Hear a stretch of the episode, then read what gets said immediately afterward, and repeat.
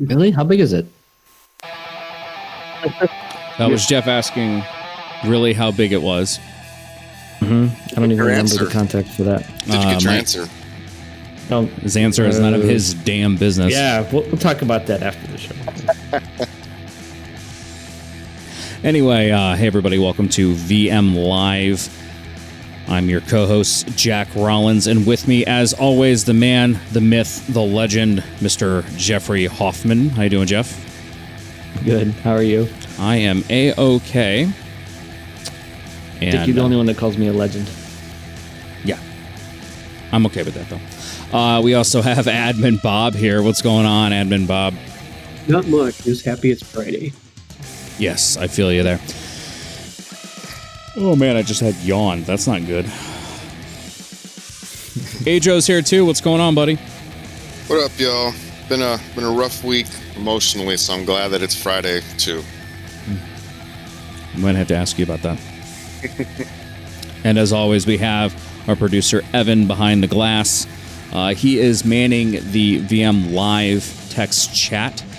For those of you who are listening on the podcast, we actually run these shows live on the Visible Man Discord server, and you can participate in the shows on the live text chat. So, Adro, what's going on, man?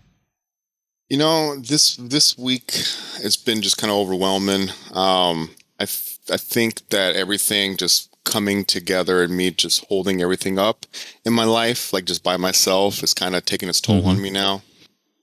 So yeah, it's been like the first time ever in my life where I've had like trouble, like real trouble, like sleeping.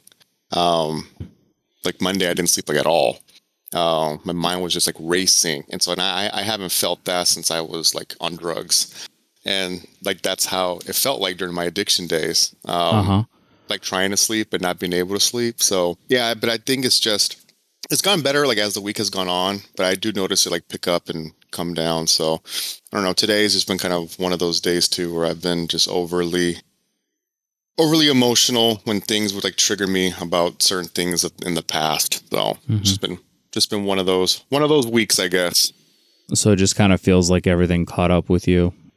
I mean, you've gone through quite a bit here in the last 6 months alone. I mean, on top of like all the COVID stuff and stuff that we're all dealing with, I mean, you've been through, and you haven't hidden any of that, you know, like you've been pretty open about that. Yeah. I've noticed that, I have that happen to me too. I think, and this could probably tie in with the theme of the episode, which will be fatherhood. I think part of that is you just have to keep going. And, it's like you don't have time to feel. Like you just got to keep doing whatever you got to do to get through the day. I mean, you still have a job, you know, you still have kids that need to be fed and practices and all the stuff that goes along with that. And so while you have these big events that are happening in your life, you don't really have that kind of time to sit down and reflect. And then because of that, and because of not making that time, it just happens when your body decides it's going to happen. I don't know if that sounds right to you, but in my experience, that's kind of what happens to me. It's like you're not really avoiding it. You're just like trying to live your life. And then your body just kind of goes, okay, guess what? Your feelings are coming up now. So we're going to work this out. Does that sound exactly? Yep. That's pretty much how it is. And I know for me too, I think that my ex, her criminal trial starts next Thursday or this coming Thursday now. And so now that it's like here and like I've been getting calls from like the district attorney and like the county that I live in is offering like victim services to my youngest. It's all kind of coming to a head. So yeah, and it's been on my mind more lately now that it's like, well, you know, shit's about to get real. So, you know, we'll see. Yeah, I can't even. It does tie into this episode, though. Yeah, about fatherhood. yeah. I think it's interesting because we have all three of you who have custody of your daughters. And I think that's kind of interesting because we don't have anyone who's like 50-50 or, just weekends. You know what I mean? And that is true. Yeah. Yeah. It's kind of rare. Didn't think of it like that. That is true. Yeah. Yeah, that's true. So I find that interesting. So I'm not a father. So a lot of these kind of, I'm kind of hoping you guys can kind of take over the in-depth part of the discussion, because I have no experience with fatherhood, but I thought it would be interesting to discuss it, to see what your experiences were, any kind of reflections or anything that you may have had on the differences of being a father married and then now being a father divorced. And Adro, you're full on divorced now, right? No, it's California takes so long. So, yeah. But it should be finalized like sometime next year. Okay. So, your custody's gone through. Custody's done. Yes. Yeah. So now you're just on that like waiting period to. Yes. Okay, cool. And obviously Jeff and Bob are divorced. Bob, yeah. I remember. Yeah. When did you get Bob? It was like 2005 or something like that. 2006. 2006. Yeah, that's the year I graduated high school. So I was what? Oh man. Different. Obviously different times. Depending on how this conversation goes and the stories we tell, we'll see. Yeah, I remember the first time you had said that, because I thought you were only divorced like roughly the same as like Jeff. So I figured it was like 5, 6, and I think it's interesting because you've been divorced for so much longer that you can probably provide a lot of insights on the extended process that none of us have gotten to yet when it comes to especially fatherhood, but just kind of being divorced in general, because now, a major portion of your life you've been divorced. Whereas like for me, that's not a major portion of my life, yet. So I think that's kind of interesting that we have these, because it's me and Adro are recent, and then Jeff, which is like 5, 6 years, something like that. Mm-hmm. Okay. Mm-hmm. And then Bob. We had the whole spectrum. Yeah. Yeah. 2006. I'm like right in the middle. Yeah. Okay. So fatherhood. Before we go to the first break, we have about 10 minutes. What I would really, really like to hear are your kind of a glimpse of your experiences as a father before divorce, when you had a partner, you had somebody else to, be there and, be a mom. I'd really like to see and hear kind of what it was like during those times. Okay, I will take that and run with it. All right, Bob. Yeah, you said with your partner, which, yes, we were married. I had a partner, but honestly, I felt like the communication as far as parenting was terrible. So I felt like I didn't really have a partner. I was like married, I was a father. And there was no, cohesiveness, not much real communication about anything. And these were just, a few of the things that kind of led to the eventual divorce. Because I was like, well, what, what's going on here? I'm like, not, I don't want to say, literally doing everything, but I'm doing everything. And I got the mom over here who's not really doing anything for what's supposed to be our child. So yeah, my experience with being married, and I, obviously I don't know anybody else's experience, but mine was, I don't know, it just, I want to say fatherhood after divorce, as challenging as it's been, has been so much easier than fatherhood when I was married. Thought I had a partner, but didn't really, because she wasn't helping. So you said she wasn't helping. You guys lived together.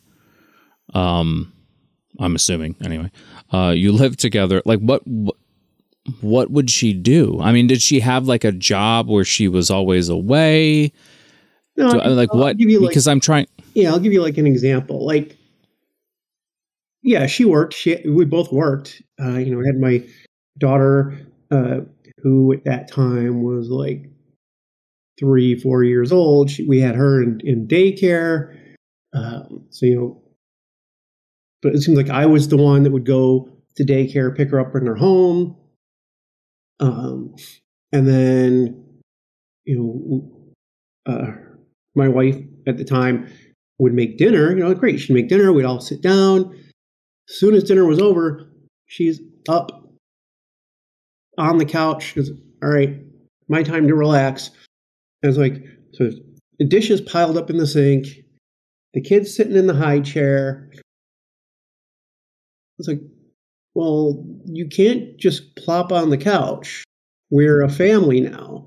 But that's what she would do. Is then it's up to me to like clean up the kitchen and take care of the kid. And, you know, so that was like just one example. Other things were just like discipline. We didn't really agree or see eye to eye on discipline. And we didn't really have a communication or conversation about it. Like me at the dinner, you know, again, at the dinner table or breakfast table, my daughter would be doing something in the high chair. Boom, glass of milk gets knocked over. Her mom, what the F? Starts screaming. I'm just kind of looking like, she spilled her milk. It was an accident. She wasn't like she was like kids. She didn't like grab the cup and fling it across the room. Yeah.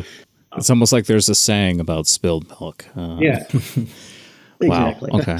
Yep. So it sounds like in the we have a comment here in the text chat that says it sounds like a very one-sided relationship, both with you and, you know, with your daughter. So she was pretty young at this point. I mean, she's still in a high chair, that kind of stuff. So it sounds like, I mean, she'd make dinner, which is great, helpful and stuff, but then she'd just like sit down and expect you to do. I know that this exists, and it's not even on the grand scheme of like terrible things, like not that, but you just ignore. I mean, I'm not saying that, like, crying child like that. Yeah, I mean, I'm not saying that she didn't like interact with our daughter at all, but yeah, as I think back, there were literally days where she was like, "I've had a rough day. I'm going to watch TV," and she would go in the other room, sit down, and yeah, so I would clean up our daughter, take her out of the high chair, go, you know, put her in her playpen or whatever, clean up the dishes, and. So yeah, those days definitely did exist. You know, certainly there were days where her mom was more interactive with her. But I want to say that those were, as far as us being a family, those were few and far between. Okay. So it sounds like she got a break, but you didn't. Yeah. I mean, that's fair to say. Okay. All right. Adro, what about you, dude? What was fatherhood like pre-divorce? So when I became a father, it was like the best thing that ever happened to me. You know, it made me refocus everything and just really made me change my whole mindset on just life and, you know, values and what I wanted to be and, you know, as a person. And unfortunately, it did not do the same with my ex. So our kind of like with what Bob said, it was very one-sided. You know, it was, if I'm being honest, it was like, you know, when it comes to parenthood, it was like 90-10, like me 90, her 10, because I was the one who did everything as well. Like I was the one who would pick up and drop off from school. I was the one who found the daycare. I was the one that found the babysitter. I was the one that made it work with my work schedule. I was the one that did the homework. I was the one that signed her up for all these activities. Then I was the one handling going to all of the activities, doing all of these things. And it was, you know, it was difficult for both of us because, you know, we were kind of young. You know, I was I had just, when my oldest was born, I had just turned 26 2 days before, and my ex was 28. So, you know, we were still young, first-time parents, you know, not knowing what to do, and we weren't. You know, I was pretty fresh into my sobriety, and so it was very difficult to navigate trying to be like a first-time parent. And her pregnancy was very difficult with our oldest. There were some complications. And then after she was born, you know, there was some, you know, it wasn't like a smooth process, right? But once she was healthy, once mom recovered too, it like the whole burden of parenthood just fell on me. Because even from like the early age, I was the one staying up at night when she would cry, you know, I was the one rocking her to bed. I was the one that was just doing, you know, feeding her. You know, the oldest was formula fed for a long time. I mean, from an early age. So it was very one-sided. And as she got older, you know, it turned to, you know, like I said, it was 90-10. So I still was able to have like that 10% to myself, you know? So like, you know, like I was still able to, you know, do things for myself that I can't do now, like simple things. Like I had someone there to watch the kid while I took a long hot shower, right? Could go, you know, watch a game with my friend or something like one night. Could make a dentist appointment and go because I had someone to watch the kid. So I still had that, but my ex, unfortunately, was never like a real mother to our kids. I always would say she was kind of like a bad, unreliable babysitter. Is how I would put it, because that's what it felt like. Like it felt like I had to like beg or like force her to like be a parent, you know. So It was very difficult from the onset. You know, we did have good moments and stuff like that. You know, I'm not gonna lie, but yeah, 90% of the actual parenting was on me, because even when she was with our oldest, and then with our second kid together, there wasn't any actual parenting going on, right? Like setting rules, setting boundaries, setting routines. It was just chaos. Yeah. You know? So she was like the adult in the room, but she wasn't. She was like the third kid, like the oldest kid that I also had to take care of, and it, you know, like that caused a lot of, you know, friction, a lot of stuff in our you know relationship. But just focusing on fatherhood, it was a. Well, you know what we're gonna do here is we're gonna go to break real quick, and then we're gonna come back and continue that thought. Okay. Yep. All right. Cool. We'll be right back.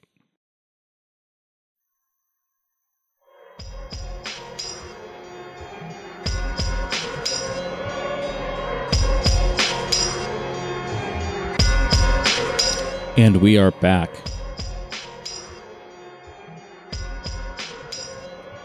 Before we continue on with Adro's story, I just wanted to let you guys know I did look up to see.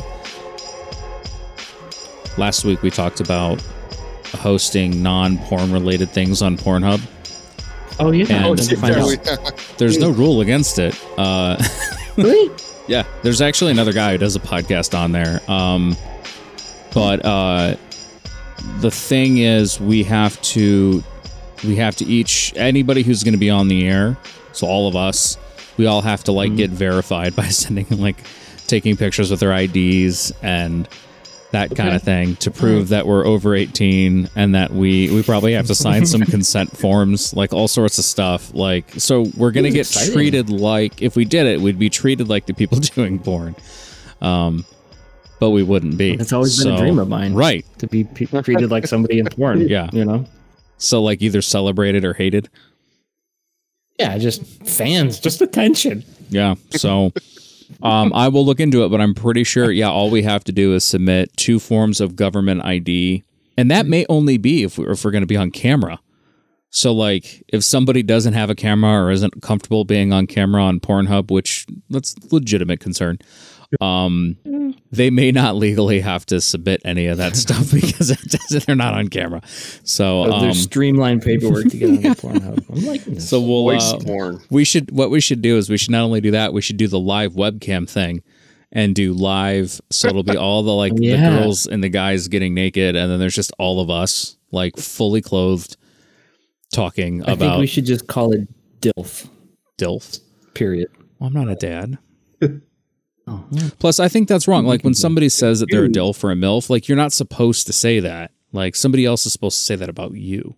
Yeah, you know what I mean. So I think it's kind of cocky to call yourself that. Change it from dads to dudes. Confidence. For DILF. Dude. Okay. Dude. Yeah. There you go. I'm sure that that's an actual usable tag versus men's mental health and depression, suicide prevention. Dr. Lori will be giving us a call if we look up suicide prevention on there. Like, do you need help? Not traffic. Okay, so away from porn, Adro. By the way, if and this again has not. Yeah, there was no way I could smoothly make that transition, so I just ran with it. If you guys want to hear about how Adro's ex was with babysitting, you could tune into our episode on, what was it here? Orders of protection. Yeah, the problem with protective orders, which was on October 1st. And that's on the podcast. And you can hear what kind of babysitter Adro's ex was. And to kind of fill in some of those blanks, you had decided to get sober when you found out she was pregnant, correct? Yes. So, well, not when we first found out. It was when we first found out, I guess, I don't know. I had figured she would terminate the pregnancy, or maybe it was like the mistake or something. I don't know. I was in, you know, a drugged up haze back then. But what I got sobered up when we went to the ultrasound and heard her heartbeat for the first time. It just clicked something inside of me. So, and it seemed like it was doing that for her too, because, you know, especially with the difficult pregnancy and the difficult delivery, like, you know, I'm not gonna lie. Like there was a point in time where it's like, you know, we didn't know. Like the doctors were preparing me. It was like, you know, mom might not make it. It was bad. Oh. Yeah, it was really, you know. We really bonded like super close together. Like we had never probably been as close like to each other as in that like time frame. But yeah, things just, she was good for her the first 6 to 8 months of our oldest daughter's life, you know. And then after that it just started to deteriorate after that. So, you know, just to wrap up for me, it was like when like for fatherhood for me, it's like I took fatherhood. Like I wanted to be, you know, like I feel like I took the actual like title of like father, right? Parent, mm-hmm. right? And like for her, I feel like she just wanted to have kids, right? Mm-hmm. And that's a big difference between wanting to have kids and wanting to be like a mom, right? Mm-hmm. So that was my experience pre-divorce. That sounds so. I've heard and seen so many variations on that. Like there are people that want to have kids and there are people that want to be parents, and there is an intersection there obviously, but there it's not like mutually exclusive.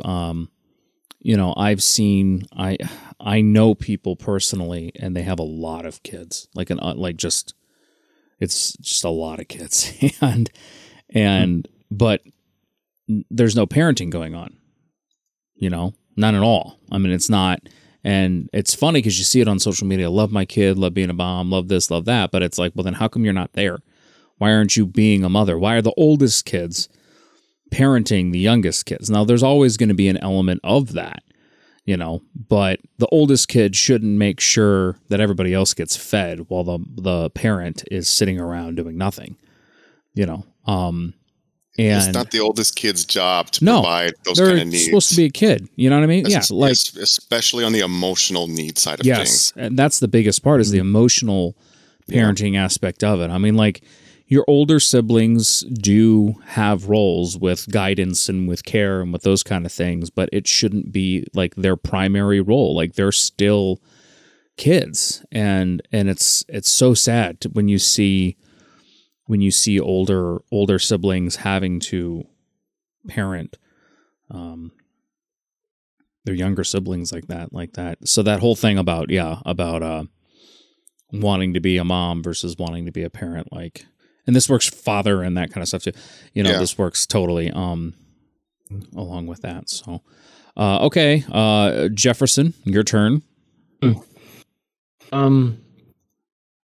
So I don't know. When I look back, I think I see it through the lens of now. You know, like when you guys were talking about like 90-10 split.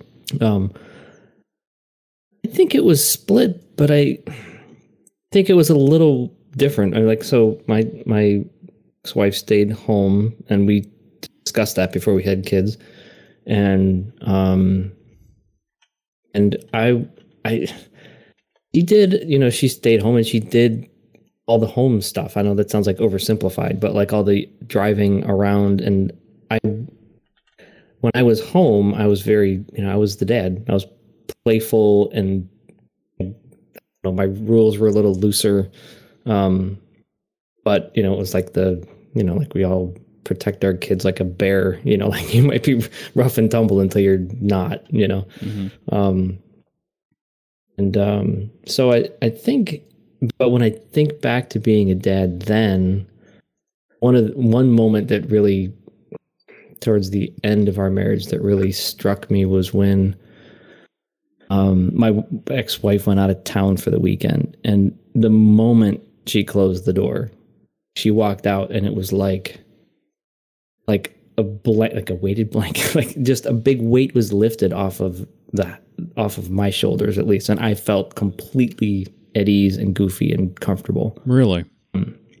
Yeah. Oh, it was, for me, it was like, as it happened, I'm like, oh, that's not good.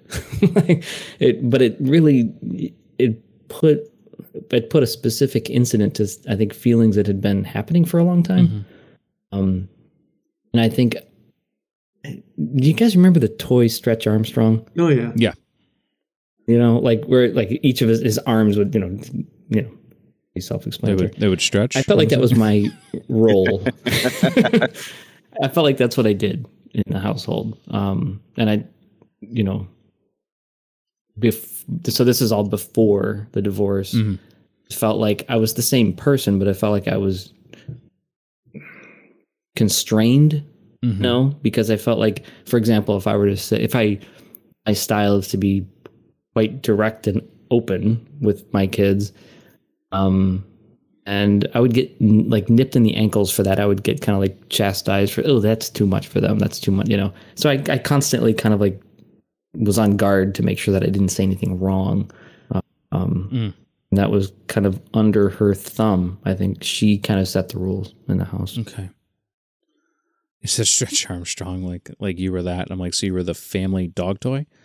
Because that's what happened to our Stretch Basically Armstrong. Getting chewed out. That was a dog. Yeah, he did get chewed out. Toy? No, it wasn't, but it ended up as a dog toy pretty quickly. Oh. Yeah, well, I mean, there's some truth.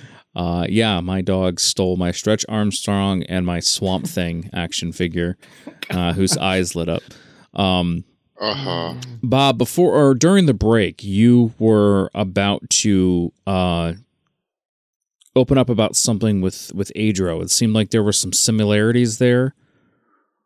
Well, I was just, when he was talking about how his ex like didn't have any rules, I was just thinking like my ex had rules. Like she did parent in the sense of she had rules, but she was like really, I would say like super strict, which was interesting because we were both raised this. We were the same age. We were both raised the same way, basically, when we talked about it, like, when we first met and were dating and stuff. But she was just, like, super strict, Something got knocked over by my daughter. She was yelling and screaming, whereas I'm like, oh, this was an accident, whether it broke, whether it didn't break. I'm like, oh, this was an accident. I'm not going to be upset about it. But that's where... So we had our issues was because she was super strict and I wasn't. And she was always like, you're going to back me up on this. And she still to this day does this. Like the other day she called me and she was like, you're going to back me up on this. I'm like, no, she's an adult. Oh, no. I'm not backing you up on anything. And so that was where, you know, the divide started to show and grow, was her like, well, you're going to back me up on this. And I'm like, no, I'm not going to yell at her for something that was an accident. Yeah. Because I mean, she was, how old was your daughter when you guys like separated? Well, when we first separated, I actually still lived in the house for about 7 months, but she was probably about 3 when we first separated. Okay. So like she was still doing wrong stuff all the time because she was 3. So this wasn't like a 16-year-old and you're like, you got to back me up on this. This is like a, hey, don't touch the hot stove. You know, like the severity of the situation with a 3-year-old, while, and you know, they can be pretty rough, but like, you know, it's a little less severe when it comes to breaking stuff when they're, it's not like that age. Okay. I don't want to make it sound like extremely terrible. It's not like her mom didn't show caring or concern. Cause like, yeah, there were times like our house was at Cape Cod and our daughter's room was upstairs and she was in the crib. And I remember one time we were sitting downstairs in the living room and she was crying and crying. And my ex was like, I'm going to go check on her. I'm like, no. I'm like, you can't go check on her. If you go check on her every time she cries, you're never going to get her through the crying phase. She's like, you're so mean. I'm like, I'm not, you know, here's her who's super strict telling me I'm being mean. I'm like, no, you can't react to, you know, her every time she cries. And then one time we were sitting there and we heard, all of a sudden you hear this thump thump. She's like, what was that? I'm like, I think she just climbed out of the crib. And you know, she stopped crying and she climbed out of the crib. Yeah, it's the silence you got to be worried about. Yeah. Like that's the exactly. That's just such an endearing image of a little tiny kid crawling out of the I still remember. Maybe that's the thumping of a kid. It's like for me when they learn how to do that, like that's when I would be like, okay, because now like the cribs convert to beds. So okay, now the sides are coming off. It's a bed now. Yeah. I think you just use your dad voice. Did I? A little bit. I think so. A little bit. I still need to. Damn it! I should have thought of that. I should have gotten the recordings of the dad voices and then played them all throughout the episode. Yeah. Because Jeff, yours isn't as pronounced, but it's definitely there. You get giddy when you talk to your daughters. It's really cute. That, Adro, you just. Yeah. You're just like a big teddy bear. And then Bob, I don't think I've ever heard your dad voice. He's like, there's a good goddamn reason for that. I'm sure my dad voice has evolved over the years. Cause when she was younger, you know, looking at our conversation, fatherhood, when she was younger and we were first divorced, I would, you know, I'm like, okay, now I'm on my own. How do I do this? And so I would, not all the time, but like if it was something that I was really upset about, I mean, I was in the military for a brief period, so I would get in her face and yell and scream. Well, then it turned out that was not working.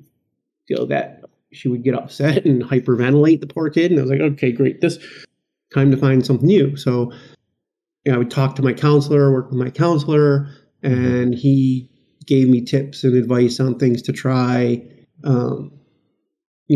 ways that I could help her, my daughter, deal with her anger if she got angry about something. So it was a long, interesting journey of fatherhood after the divorce. Yeah.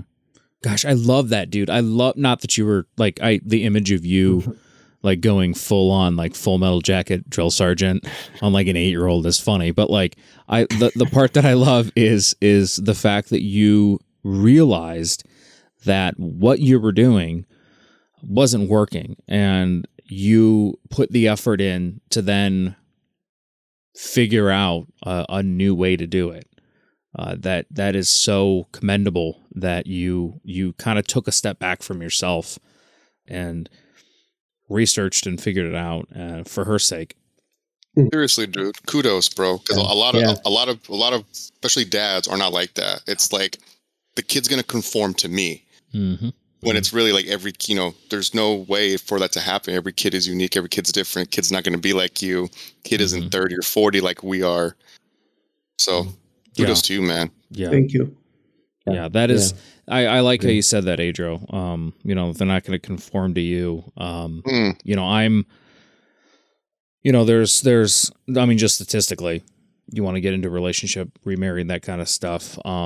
You know, you're potentially dealing with being a stepfather, but in my relationship now, that's something that I look at a lot with her kids. And, you know, that idea of, you know, there's already an established, like, set of rules, set of boundaries, family values, you know, all of those kinds of things. And I've had to think long and hard about, like, how will I fit into that? Because I agree with like 90% of the stuff, so that's easy. But what about the 10% that I'm like, you know, on, you know, and is there room for that? Am I allowed to sit there and be like, or do I, you know, and that to me is, you know, that's a challenge I'm going to have to face. All right. So we're going to go to our last break of the night, and then we will be back in just a minute. Adventurer, coach, chef, teacher, audience, superhero. If you're a parent, you've done it all this past year. But the one thing you may not have done is take care of yourself. And it's nearly impossible to keep everyone else full of joy if you're feeling empty. At Boys Town, we know that a parent's mental health is important too. So when it's all too much, take a break and regroup. It's a great strategy that puts things in perspective so you can deal with challenges. The review and recalibrate method of self-care helps you see what's working and what's not. Go to boystown.org/stressedout for more great self-care tips for parents. You can even download an ebook to guide you and your family through self-care strategies. Because healthy parents are key to happy families. Boys Town, saving children and healing families.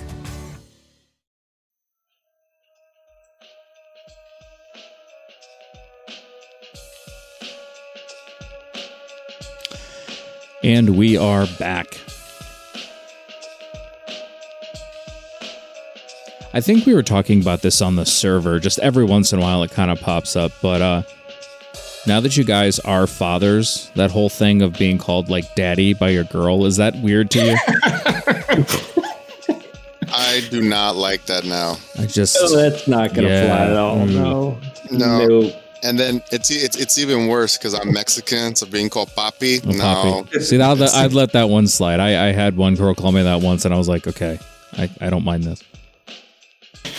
Can't do it anymore.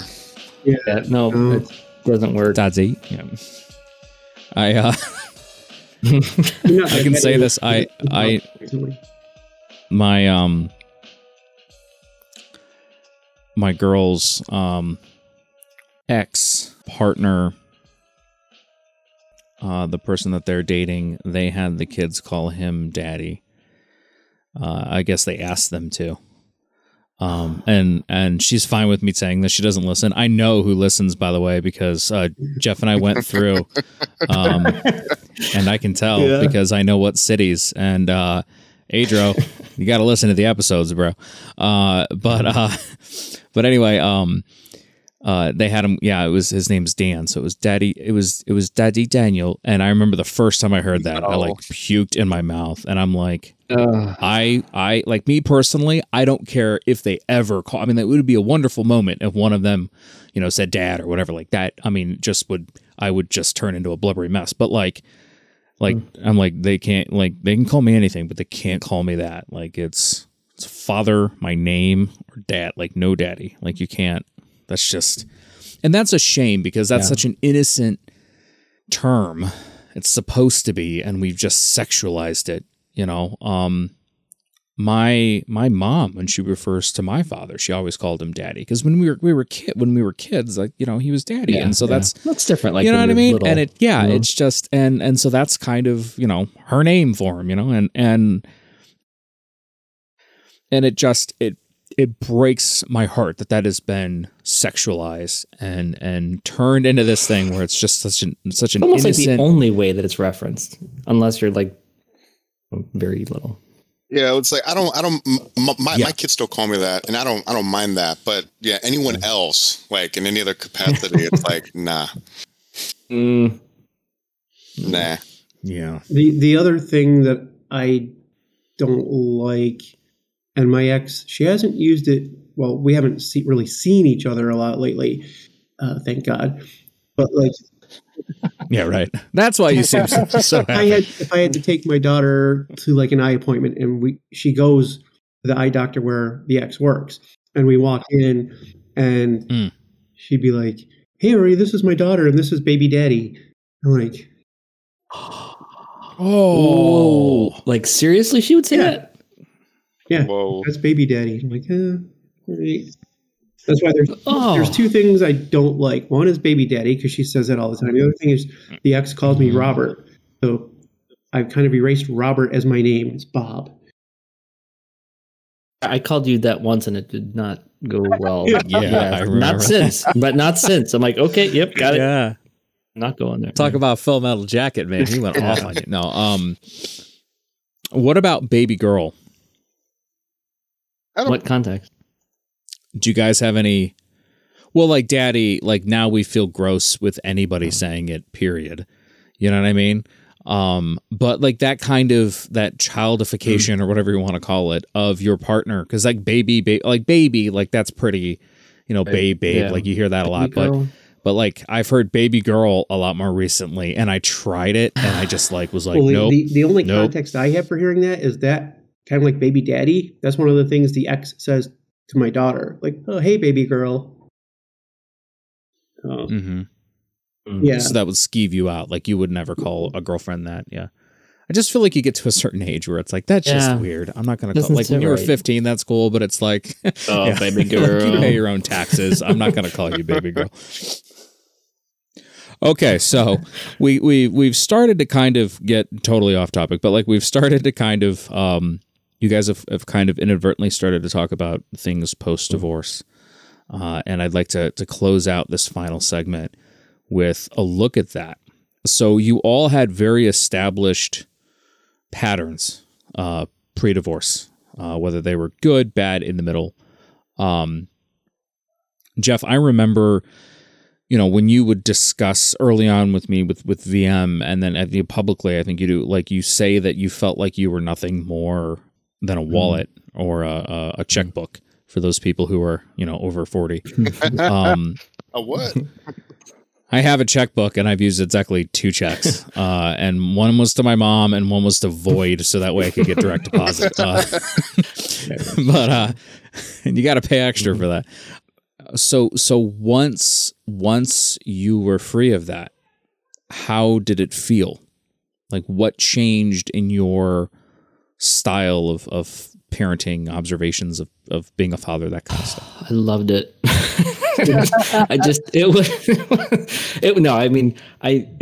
It's so much better. It's just so much better. Like I'm myself 100%. That like I used to joke that going through the divorce process and then that I became more and more of myself, and that there was going to be a TV show called 100% Jeff, and then I would just be myself in it. I didn't feel like I was getting, felt like, I don't know how to describe it. Like my parents left and I could be myself, you know?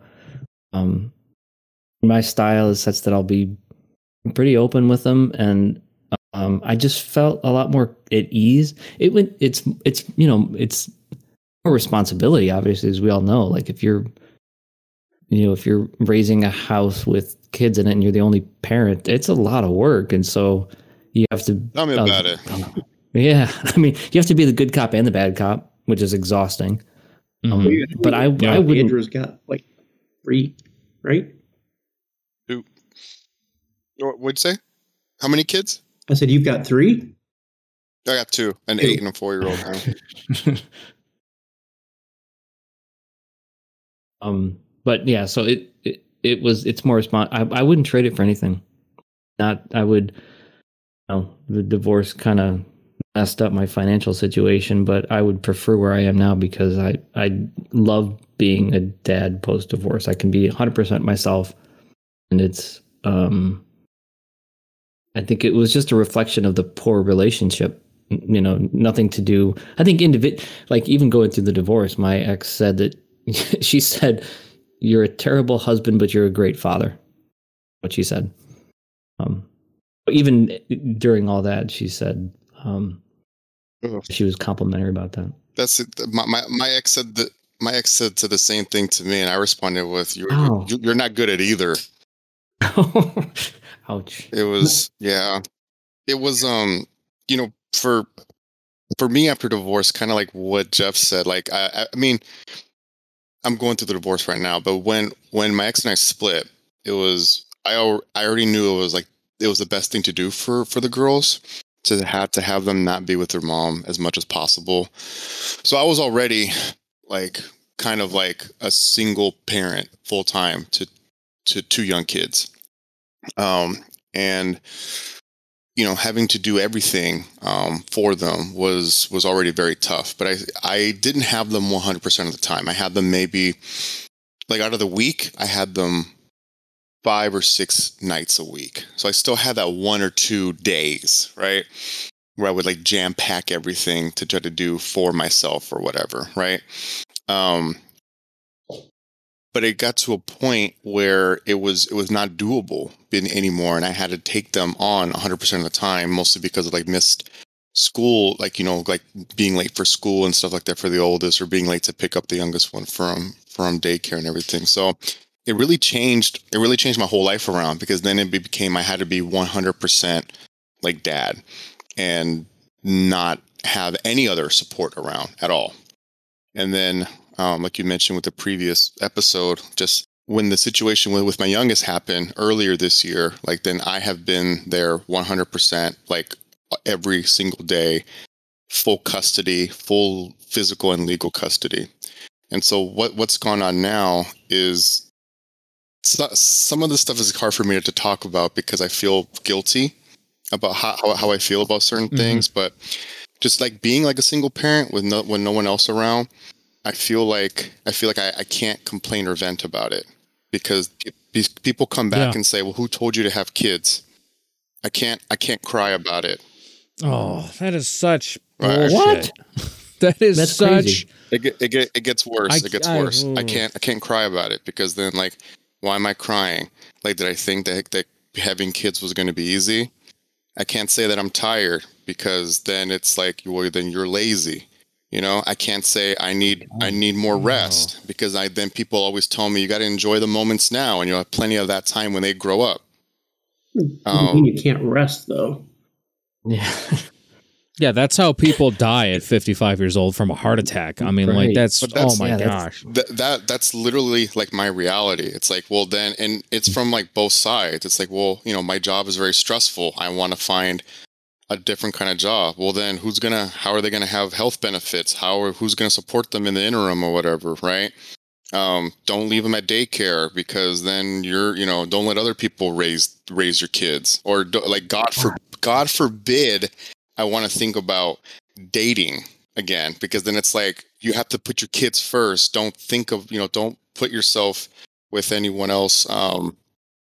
Don't put anyone else over your kids. And then the other one is like, you know, like if I want to go out and have fun or something, then it's like, well, then why are you not putting your kids' interests first and just leaving them with whoever will take them? So it's been really tough. Yeah. You know what you have, man? You know what you have? And we have to use this term because the internet is not accepted that men can have this as well. You have mom guilt, bro.